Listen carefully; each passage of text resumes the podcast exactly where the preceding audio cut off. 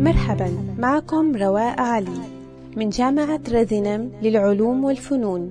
الهند هدفنا لتحويل العالم أهداف التنمية المستدامة. هي دعوة جميع البلدان الفقيرة والغنية والمتوسطة الدخل للعمل لتعزيز الازدهار مع الأخذ بالإعتبار حماية كوكب الأرض.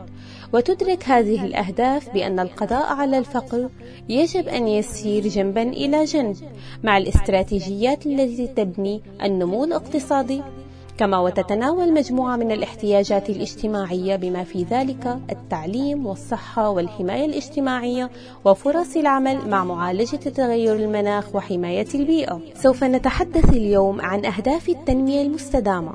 يوجد 17 هدف لإنقاذ العالم. الهدف الأول القضاء على الفقر بجميع أشكاله في كل مكان. على الصعيد العالمي انخفض عدد الأشخاص الذين يعيشون في فقر مدقع من 36% في عام 1990 إلى 10% في عام 2015 لكن وتيرة التغيير آخذة في التباطؤ وأزمة كوفيد 19 تشكل مخاطرة بعكس عقود من التقدم في مجال مكافحة الفقر.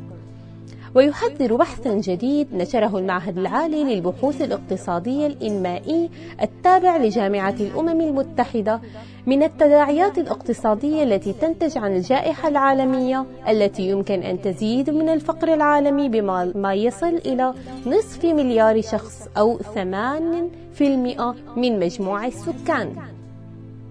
وستكون هذه هي المرة الأولى التي يزداد فيها الفقر عالميا منذ 30 عاما أي منذ عام 1990 لا يزال أكثر من 700 مليون شخص أو 10% من سكان العالم يعيشون في فقر مدقع اليوم. ويكافحون من أجل الحصول على الاحتياجات الأساسية مثل الصحة والتعليم المياه والصرف الصحي. على سبيل المثال يعيش معظم الناس الذين يعيشون على أقل من 90.1 دولار في اليوم في إفريقيا جنوب الصحراء الكبرى ويبلغ معدل الفقر في المناطق الريفية 2.17% حول العالم وهو معدل أعلى بأكثر من ثلاث مرات من المناطق الحضرية. إدراج بطاقة عقد من العمل لمكافحة الفقر أو بطاقة هدف التنمية المستدامة.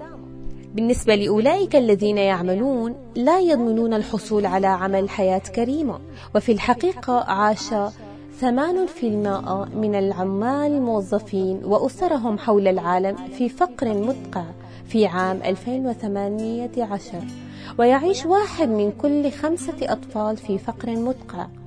إن ضمان الحماية الاجتماعية لجميع الأطفال والفئات الضعيفة الأخرى أمر بالغ الأهمية للحد من الفقر. لمزيد من المعلومات يمكنكم متابعتنا على الموقع ال website www.un.org/sustainable development goals. شكرا للمتابعة.